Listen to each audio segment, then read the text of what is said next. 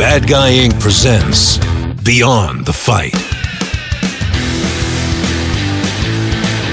What's happening, guys? Welcome to Beyond the Fight. As always, this episode is brought to you by BetDSI.com. Here's the deal, guys. Go to BetDSI.com. You put up $50. Use the promo code bad guy. One word, B-A-D-G-U-Y. They will match your $50. You will have a hundred bucks on the books. Plus, BetDSI will email you a promo code. Take that to badguyinc.com. Pick out any two t-shirts. BetDSI buys them and ships them to you for free. There is no fine print. You're 50 bucks. And the promo code bad guy gets you 50 bucks and two free t-shirts. All right, Ryan, we had a little bit of news come out, and I don't know what to make of it. I'm not even willing to report this. Th- This came right from the fighter's mouth. I'm talking about Anderson Silva. He says, I'm done. And it wasn't totally clear. Am I done with this training camp? Well, that part I can confirm. He has left and has returned home. He is no longer training. He was supposed to be at UFC 212. Had Kelvin Gastelum. Bit of a revolving door there. They offered him a couple opponents. He didn't want him. Then he wanted Romero, but he wanted the caveat that it was an interim title fight. I can confirm he has left training camp, won't be part of 212 and has returned home. However, if you tie that statement of I'm done in with an appearance that he did on Ariel Helwani's show where he said, if I don't get this specific fight on this specific date and for this specific interim title, I'm done with the sport. I am officially retired and out of the UFC. First off, even though he said it, what better source than the guy himself? I'm not ready to report it. I, I'm ready to report he said it, but I'm not willing uh, to report that he did it or is going to do it. A lot of room left for him. Big paydays left, big demand, and it's a guy that still enjoys it. Anderson likes being in the sport. And uh, what do you make of it? I guess that's my point. What do you make of this? The guy says he's done. I'm either calling him a liar or I got to report that he's done. But in this case, I'm I'm doing neither. I'm just saying, eh, you know, Anderson. Sometimes you, you you get hot, you get cold, your emotions get the best of you. You know, there's kind of some weird stuff going on when you got the stress of a fight coming up, particularly fighting at home. Eh, Sometimes you say some things you don't really mean. I think that's where he's at. historically, it's very difficult for a professional athlete, especially for someone who's done it for so long and so well at his level to walk away. And you nailed probably two key important aspects, which is number one, he's still getting a giant paycheck. And I'm sure he made a lot of money in his career, but you can always use more money. And then the second thing is that's a lot of attention that you get doing that. Becomes a part of your life, becomes a part of your identity. All of a sudden you walk away from that. Now you're staring at the next 30 years, 40 years. What are you going to do with your life? Mm. If I was a betting man, I would say that we'll see him back in the cage. Yeah, I think that's right. I think we will too. And as a hoping man, I want to see him back in the cage. Of I don't course. have a bigger rival than Anderson Silva. but make no mistake, I enjoy the hell out of his work. I I respect the hell out of uh, of what he does out there, and I like his passion for the sport. He likes the sport. He likes what he's doing, and people like seeing him. Well, that's a pretty cool thing. How many of our listeners, in fairness, can say they really like what they do? I mean, most people don't live to work; they work to live. That's just a reality. That's why you have hobbies. Yeah, that's right. And Anderson is one of these guys that is like, hey, Anderson, you're you're you get to do a job that you actually enjoy. That's a really rare thing. Don't lose sight of that. I would just encourage him, don't ever lose sight of that because it's not very common that you can make a living doing something that you enjoy. Ryan, I want to ask you something. And I ask you this because you have been an MMA manager for a very long time. And there has been a new headline, a new topic, almost a phenomenon going through MMA. And it dates back really to when the UFC sold to the alphabet of fighters one after the next saying, I want the money fights. I pay me more money, pay me more money. As a manager, when you got to put a guy's pants on, when you got to say, listen, here's how it works and here's the contract you signed and there is no more money. Your word is worth something. You signed a contract that you were happy with at the day you got, and now all of a sudden you feel that you've outgrown. And you got to have that hard talk and tell a guy, there is no more money. Let's take care of the work and do the job that we've got and be grateful for the position that we have. How do you go about that? How do you go about having that talk? Because that's tough to tell a guy, look, It's you're not hard. worth more money, but at the same time, it's also a reality. It's and those hard. talks have to happen. If someone writes you a check for a million dollars or several million dollars, it means that they can make 10 times that from you. And unfortunately, for 98% of the athletes in mixed martial arts, if they're on the card or not, it does not impact the bottom line of the company. This is just a reality. Sure. You know, Conor McGregor, yeah, Conor McGregor gets in private jets and gets big contracts, everything he does because he makes them tens or hundreds of millions of dollars. If you are not one of those guys, you have to, if you're going to be in the sport, first off, the barrier for entry in mixed martial arts is the lowest barrier for any professional sport. I could bec- become a professional mixed martial arts fighter next weekend. If I call up a local promotion and promise to sell 100 tickets, whatever number they have, they will put me on a card. I will get paid. I will be a professional athlete. Pretty low barrier for entry with that. If you're going to make the big money, which a handful of people have done, there's been a number of people who have made good money, but real generational change money. It's a handful of people who've been able to do that.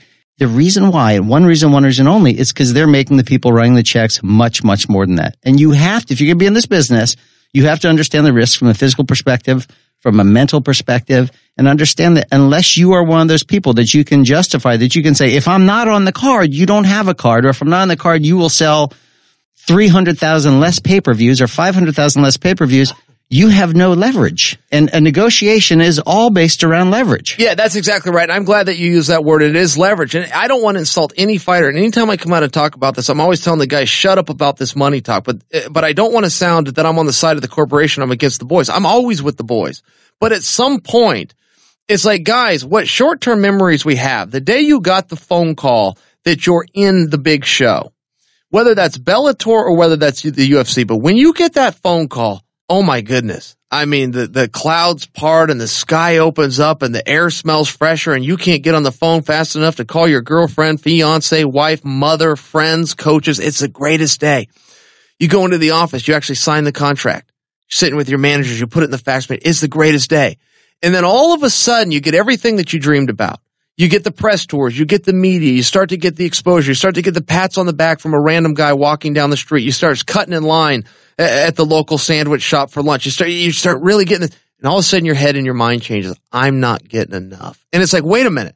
The same deal that we were throwing high fives around the gym about is the same deal you have now.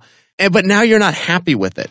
And that part is a little bit tough for me because the business is so big. It is so big. I don't have time if I'm in Coker or Dana's shoes to sit around and deal with deals I already have inked up. It's a gamble. I'm gambling on you from the jump and I'm going to do everything I can to make sure your exposure and your life and your notoriety gets so much bigger that there's a profit at the end of this. And for most guys, they're not. Most guys are losses, but the guys that win can cover that whole it's debt. It's why Sean Shelby has the worst job in the world. Though in the history, Sean Shelby and Joe Silva are two of the nicest men to ever fantastic guys ever collect a paycheck from MMA. Two of the single nicest men, and people hate them because they have the worst job description. Their job is so hard. The phone calls that Sean has to field every day would drive anyone crazy. It's just the nature of it. But we can't beat up fighters for this, right? Everyone does this you think, oh, if, if I could get this girl, then things will be this great. Or if I could get this job, or if I could make this much money, then everything in my life will be good. But it never works out like that. There's no, there's never enough. Yeah, that's the thing. I guess that's really my message too. And thanks for saying that because again, I am on the side of the boys. I'm on the side of all of our listeners. I want every one of the listeners right now. I want you. I want everybody in the world to make more money. Of course, sure I do. But I also want to be responsible and realistic about it. I want guys to understand when you have a deal that has to mean something. If you want to do your bitching and your negotiating, that's the time to do it before you put pen to paper. Once you do that, you honor the deal because it goes both ways. I have watched Coker lose his ass on events before and nobody wants to give him a refund. I have watched Dana White lose his ass early on. Things have been really great for a while, but I watched him lose his ass and nobody wanted to say, Hey, don't, don't pay me quite as much. Maybe, you know, maybe I didn't quite draw like we thought. They were expecting the promoter to honor their deal it's very reasonable that the promoter expects it of him. Listen, I get mad at Dana White for one thing. I mean, I have laid in bed and, sh- and in my mind sh- just choked him and screamed at him because Dana White will not, for reasons unknown, come out and defend himself. He will defend his fighters. He will defend his company. He will defend his person. He will not defend himself. Ryan, I want to remind you of this because the facts are important to way things happen. And I've about had it with seeing Dana's name get drugged through the mud. I've just about had it. And if Dana would just come out and he will not do it for reasons I don't understand, he refuses to defend himself. He is okay being whatever said about him negative. To tell the story accurately, you want to know who very first started? The first man to ever speak the words fighters aren't paid enough money? Dana White. Dana White started this entire fighters need to be treated better. Fighters need to be taken care of. Fighters need to be paid more. He is the first person to come out and say that as his company was struggling. He then gave fighters the right to go out and get outside sponsorship. Now, when he took that away over the Reebok deal, there was all sorts of pushback and what a dirty move it was. It's like BS. You never had the right to get outside sponsorship. There has never been a executive producer in the history of television to let his talent have outside sponsors. The entire business model of TV is to create something that people watch and then charge advertisers to watch it. Dana said, listen, I'm not happy about how much you guys are making. I'm not happy about how slow uh, the growth of this sport is. Go ahead and get as much money as you can. I'll pay for the cameras, the advertisements, the seats. I'll pop the popcorn and pour the beer. I'll do the whole thing and I'll let you guys have outside money. I have a job with ESPN. If I showed up on ESPN, Ryan, Take a watch, for example. I could slip a watch in as I'm holding my little microphone up and show that watch off. If I had an outside deal with a watch company, not only would ESPN fire me, Ryan, they would lose respect for me. My bosses would go, Chael, I, I can't believe you did that. We've got a thing. We're, we're paying you money. We're treating you good. We're giving you an opportunity. We'd like to make some money back too. And you went and did an outside deal and didn't bring us in on They would lose ethical and moral respect for me and they would be right to do so. Dana allowed this to happen. He's the one that started the fighters aren't being paid enough. I signed with the UFC in 2005. I was on the minimum pay. The minimum pay was the most I had ever made in my life, and I had fought 21 men. I got $2,000 to show and $2,000 to win. I lost the fight. My check, because of medicals that used to become out of your purse at that time, my check was for $100. Now I needed that $100. I never cashed the check and I have it to this day. I hung that up on my refrigerator with a magnet as a motivation to me. I read that Zuffa, $100. I got $100 to fight Babalu. And I use that as a motivation. But my point to you is not that. I want on a side note. My point to you is this. Two and two in 2005, $2,000 was the minimum pay. That's what I got. The minimum pay today, which is only a decade later, okay, is $8,000. 10 and 10. It's now 10 and 10. Mm-hmm. It's got them five fold. You tell me one other company. You tell me one other. I'm challenging you, Ryan. You're a smart guy. You're a doctor. You're a manager. You've been in the sport longer than I have. You tell me one other sport or one other job. You could bring in McDonald's, Chevron, Exxon. You bring in Microsoft. You bring in anybody you want. Any company you want. I won't just limit you to sport. You tell me anybody that's paying five times today what they paid just a short decade ago. You tell me anybody. The first guy to bang this drum was Dana, but then he followed through on his word. So many guys have come out and told their staff and, and, and their workers and their employees before, I, I really want to pay you guys more and I will as soon as I can. We're just not there yet. That's the thing to kick the can down the road, keep the morale high and get people to work for cheap. Dana White followed through. You're now telling me it's it's five times higher is the minimum pay than it was just a decade ago. There is no other company out there doing it. He has empowered his fighters so much. He has promoted them and given them such good lives that they are now attempting to turn the gun on him. And it's very aggravating for me. It's very aggravating just because the story isn't being told accurately. That's not the accurate timeline of the way that uh, that events and things played out, and he never defends himself. And I don't know why. I feel like the true story of Dana White will never be told until his funeral. And I don't mean to go dark on you. I mean that sincerely. Until people finally stand up and talk about how hard he worked, how hard he slaved, how much he risked absolutely everything. Uh, financially, personally, he risked everything. And once he made it, he passed away. You want another fact? I'll give you a fact. This is a fact. Dana White has paid out, has given away more money than he has ever made. Now, I don't mean that Dana's negative and he's broke, but I mean, I'll, I'll just use simple numbers. If Dana White has taken $50 million from that company, from the sport, he has given away 55. He gives away bonus money that he does not owe. Oh, if he was a, a publicly traded company, not only would Dana be fired, he would be put in jail. You cannot show the generosity that he showed, and I'm not with Ari. I, am going back to the Fertitta days as when I left the company. You cannot show the generosity that they showed unless you are a private company and it's your money. Otherwise, your shareholders are going to speak up. The FTC is going to come in. You're going to be removed and you're going to be in handcuffs. That's how generous it was. If he took home $50 million, he gave away 55 and that part of the story is never told because he never tells it. He lets people bash him and bury him. He defends the same guys that put him down. He defends the same media that puts him down. He defends the same company but he won't defend himself. And I don't know why. You can't defend yourself in those situations. Very difficult to, to be your own mouthpiece there. You don't think Dana White could come out and say, "Hey guys, I keep hearing you all say uh, I want the money fights." I'm the No. first one to say No, you guys should make more money, and then I'm the first one that when I got control of the purse strings and we were in the black for the first time ever when we No, sit he forty can't. million dollars in the red, I'm the first one to actually honor my word and write those bigger checks. That's not how people will see it. People will see how much money he has, how much he got from the sale, what type of car he drives, everything, all the stories that you hear about him. That's the only thing people will, will focus on. At the end of the day, if you're in a negotiating position, if you're trying to negotiate, it comes down to leverage. And if you can be replaced with one phone call, which be honest, what percentage of fighters in the UFC or mixed martial arts in general can be replaced with one phone call? a lot. 95%? Yeah, 95. Whatever that number is, there's 500 fighters in the UFC. 500 of them can be replaced with one phone call. And there's a ton of guys. If, if you call up Sean Shelby right now and say, we need a guy at 135 pounds, he'll make one phone call and he'll get yes from the, from the first person he calls. Or maybe it's the second person or the third person. But if that's your position, you can be replaced with one phone call. Nothing changes.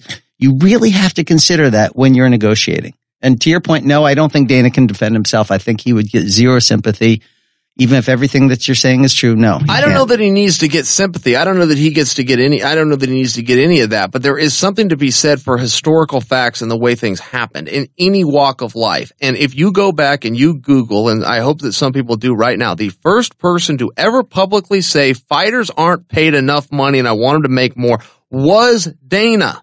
And then when they got in the black, he, you're telling me it's five times more than it was just a decade ago. I mean, 12 years if we But want to be real real that's specific. not how fighters and I most of the public that, but look do at you? it. I'm uh, fine, Ryan. I'm, but to you, do you understand? Are you with me on that? That he started this drum. Now he gets buried for it. He's this this greedy fight promoter, which it just as simply isn't true. He could come out and show the numbers and say, "This is what I've given away, not what I was contracted to pay."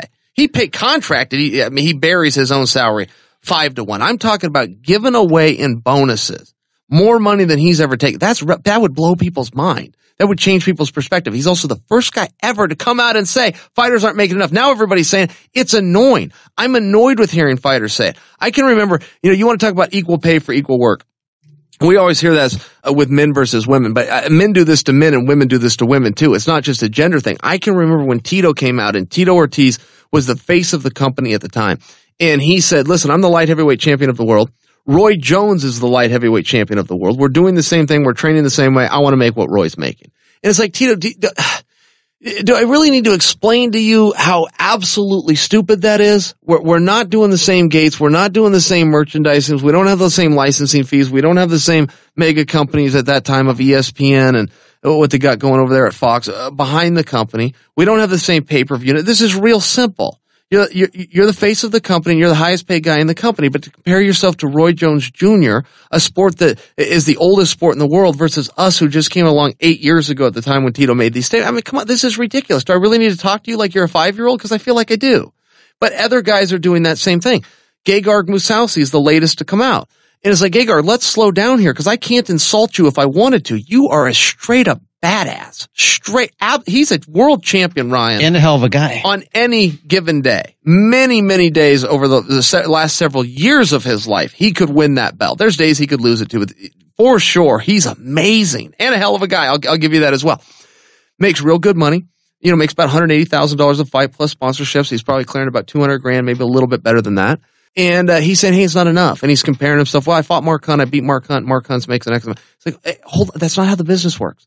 I can't believe I have to explain to a guy that's in the business and been in it as long as you have how the business works. It comes down to draw. I can give you a percentage of what you can draw. I need to then keep a percentage for myself. I'm the one taking the risk, so I could lose everything. I'll honor your deal no matter how bad we lose. But if there is a profit, I get to, I get to participate in that too. That's fair. That's above board and fair. There's nothing dirty about that. But when it gets presented, I hear fighters echoing this and saying this over and over again. It's as though it's some dirty, underhanded thing. It's like, wait a minute, this is very above board. I'm taking all the risk. I'm the gambler here. If we lose everything, I still write your check.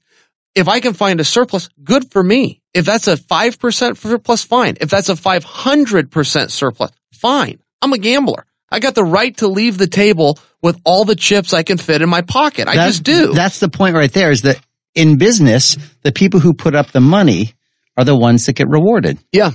No, that, but, but that's fair. Not, it's totally fair, but you have, it's not like someone sprung this on a fighter going, well, wait a minute. they don't spring this on you afterwards. You can easily sure. find out what people get paid going in. And true, fighters take huge amounts of risks, but there's a, there's a number of people who will step into your spot if you don't want to do it. Yeah. You have no leverage. Well, the other miscalculation, and this was again done by Dana. Dana's the one that came out and said this whole thing's about the fighters. I bring, I bring the bells and whistles, but the fighters of this entire company. So now you hear fighters saying that. Fighters hear him say that and think it's true. Well, it's not. It's not true.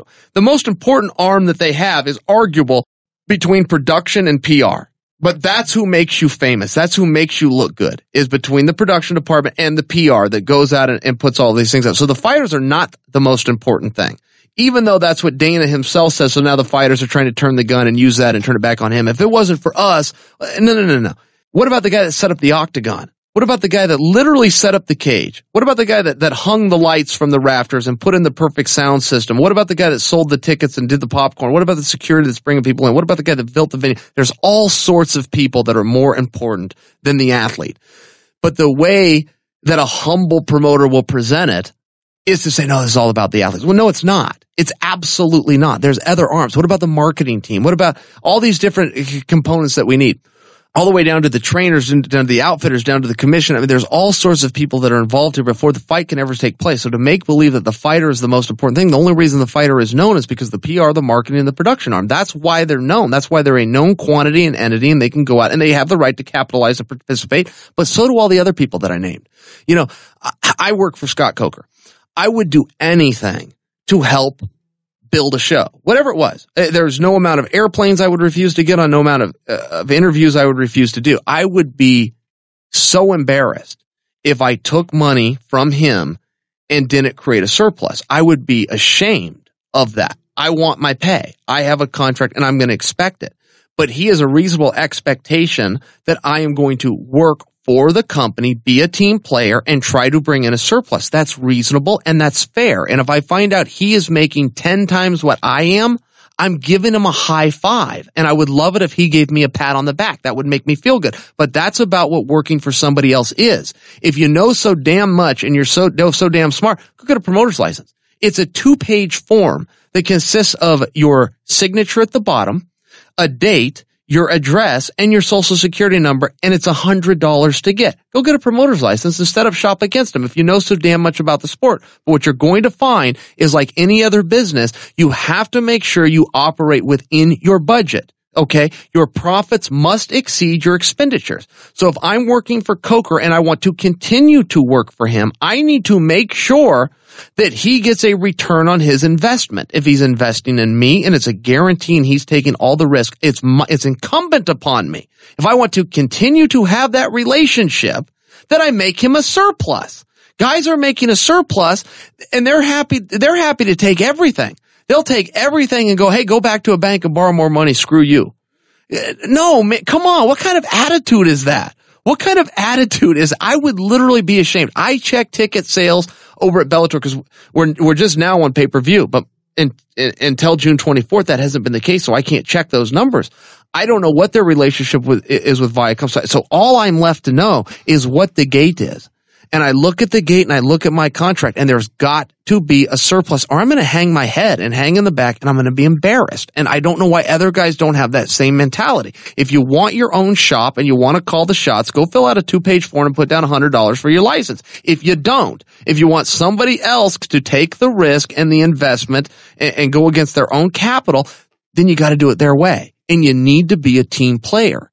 And when I hear these guys, and none of this is against Musa, I want Mousasi to make, if he wants $5 million, I hope he makes 10. I want all these wonderful things for him.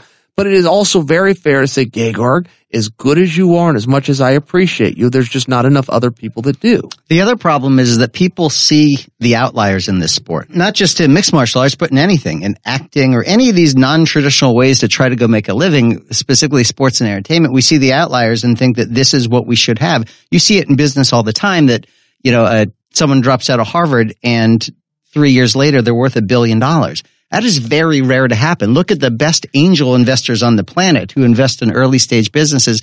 They'll fail 90% of the time. If you look at the venture capitalists who are now putting bigger money into a bit more established businesses with better growth potential, they fail 80 or 90% of the time. If you want to go make a living by going to the gym once a day and working out or twice a day, or if you want to be an actor or a singer or any of these things, you have to understand how far the odds are stacked against you that you can do that. And just because you see someone or you train with someone or you know someone or you saw how much money someone made, that doesn't mean that you can do it. It's like the guy who wins $400 million in a lottery and is set for life.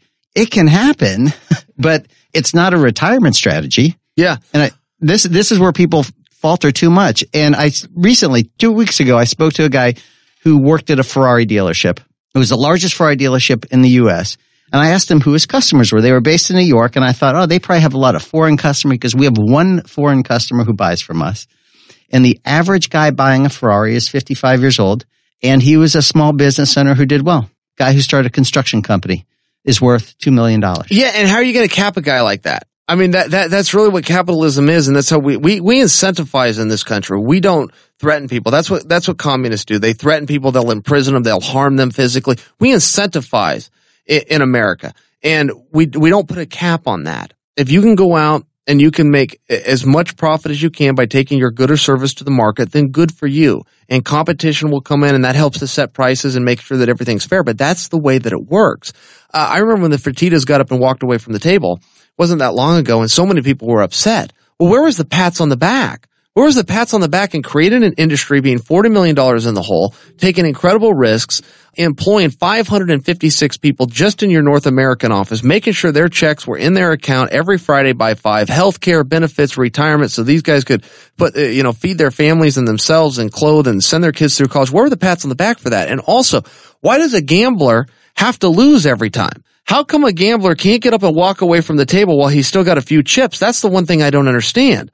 The house doesn't always have to win. Every now and then you get to go to the pay window and cash those in for dollars. That's a good thing. That's called an accomplishment and success. And if you did it honestly and you honored all of your deals, better or worse, look, promoters make bad deals all the time.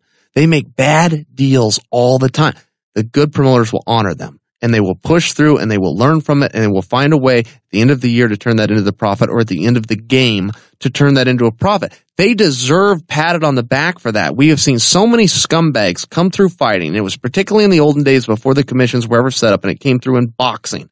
These absolute carnies that would come through, set up the tent, set up the ring, pop the popcorn, charge for the tickets, and duck out before the show was over because they didn't have anybody's purse money. That's why commissions had to get formed we have seen so many good, honest men come into MMA that old time boxing guys can't, old time boxing, you go, you ever go talk to them? They sing the praises of the business practices of MMA. They can't believe the way MMA fighters are treated. But a lot of fighters don't study this history and understand, look what combat comes from. They don't really understand that, so they, they also lack that appreciation. I had my first fight in 1997. This is before the sport had grown at all. It's had several booms along the way, but this is before any of the booms had happened. So I saw what it was like to not have commissions, to go out there with unwrapped hands, to never have a weigh-in. I was in my first amateur fight, uh, my second amateur fight ever against Trevor Prangley. It was a seven minute fight. The promoter enjoyed it so much that when seven minutes came by, he just let it kept going because it was entertaining for the crowd. At seven minutes and 34 seconds of a fight I was dominating, Trevor Prangley choked me out with a triangle. Under today's stand, right? Could you imagine if the timekeeper just let a fight going because the promoter said, Hey, I really like this. Let it keep going. Back then, my dad and I grabbed our, grabbed our stuff and went over and got some Chinese food. We didn't even, t- we didn't even think to complain. It's just the way it was. So, you know, to look at where the, the sport has come now, to look at the way that guys are treated now, to look at the different opportunities that they have now. It's just, I, I'm just not a great shoulder to come in and cry on. It's like, listen, when you do these deals, appreciate them, be glad that you make it, but honor your deal because it goes both ways. And the litmus test you have to give yourself, and no fighter is willing to do this. No person is willing to do this. But here's the litmus test you have to ask yourself before you go in to renegotiate because you think that you've outgrown your contract. If a show fails, am I willing to return the money? Am I really, really answer this honestly? If a show fails and I have a guarantee am I willing to tell the promoter, pay me 10% less? If the answer is yes, if you really would do that, then you have the right to go in ethically, to go in and tell the promoter, hey, I need a 10% bump. I've outgrown this. This is a bad contract. I've done my job. I'm selling out arenas. I'm bringing this kind of demand. You have the right to do it. If you don't, you're an unethical person. I go back to my litmus test is if you're not on the card, what happens?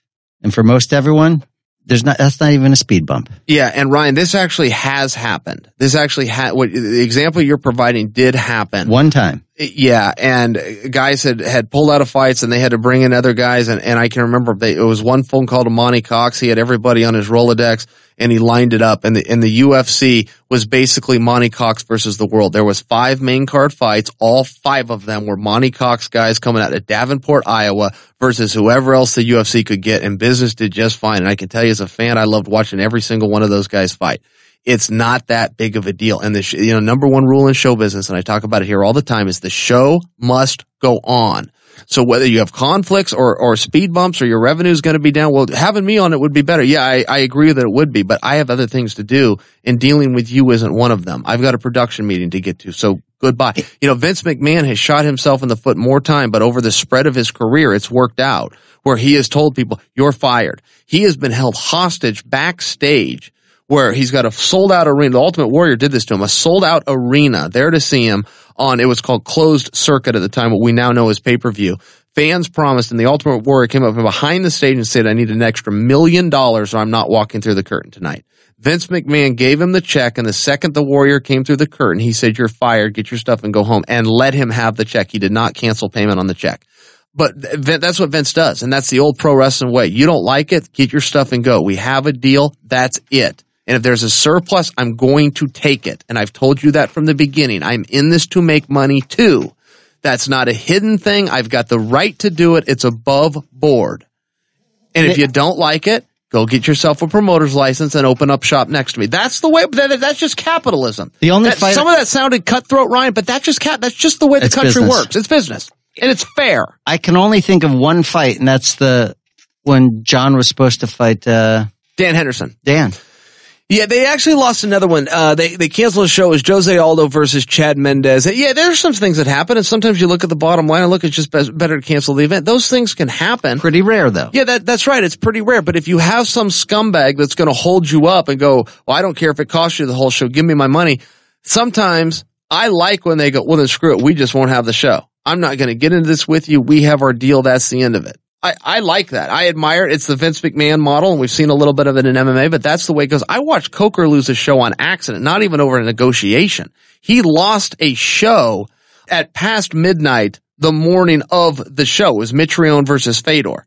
He put his boots on, he strapped up, he went to work, and that was a sold out arena, and everybody left happy and with a t-shirt and came back the next time he played that same venue in San Jose. So there's ways to work within it, but the show must go on. Remember where you stand. Remember where you stand. All right, guys. UltimateWeightCut.com. This thing is blowing up. I have been blown away. Weight cuts are one of the hardest things in sports, and there's only a few sports where you really have to do it. And a weight cut is different than a diet. A cut is a different than a diet. Those words are not synonymous. If you're a wrestler, if you're a boxer, if you're in MMA, you need to know first off your metabolic rate. Secondly, you need to know how to dehydrate. Third, it's very helpful to have recipes and meals and, and the ultimate weight cut has all of those things. Rehydration, particularly in the day where IVs are frowned upon a rehydration plan the natural way. All of this information, scientific by a doctor, written out in great detail, can be found at the ultimateweightcut.com. For my listeners, if you use the promo code bad guy, one word, B-A-D-G-U-Y, you will get 40 percent off. 40% is a ridiculously huge savings, but I want you guys to have access to this. Go to theultimateweightcut.com, check it out and enjoy. For Ryan, I'm Chael. Until next time, this is Beyond the Fight. Bad Guy Inc. presents Beyond the Fight.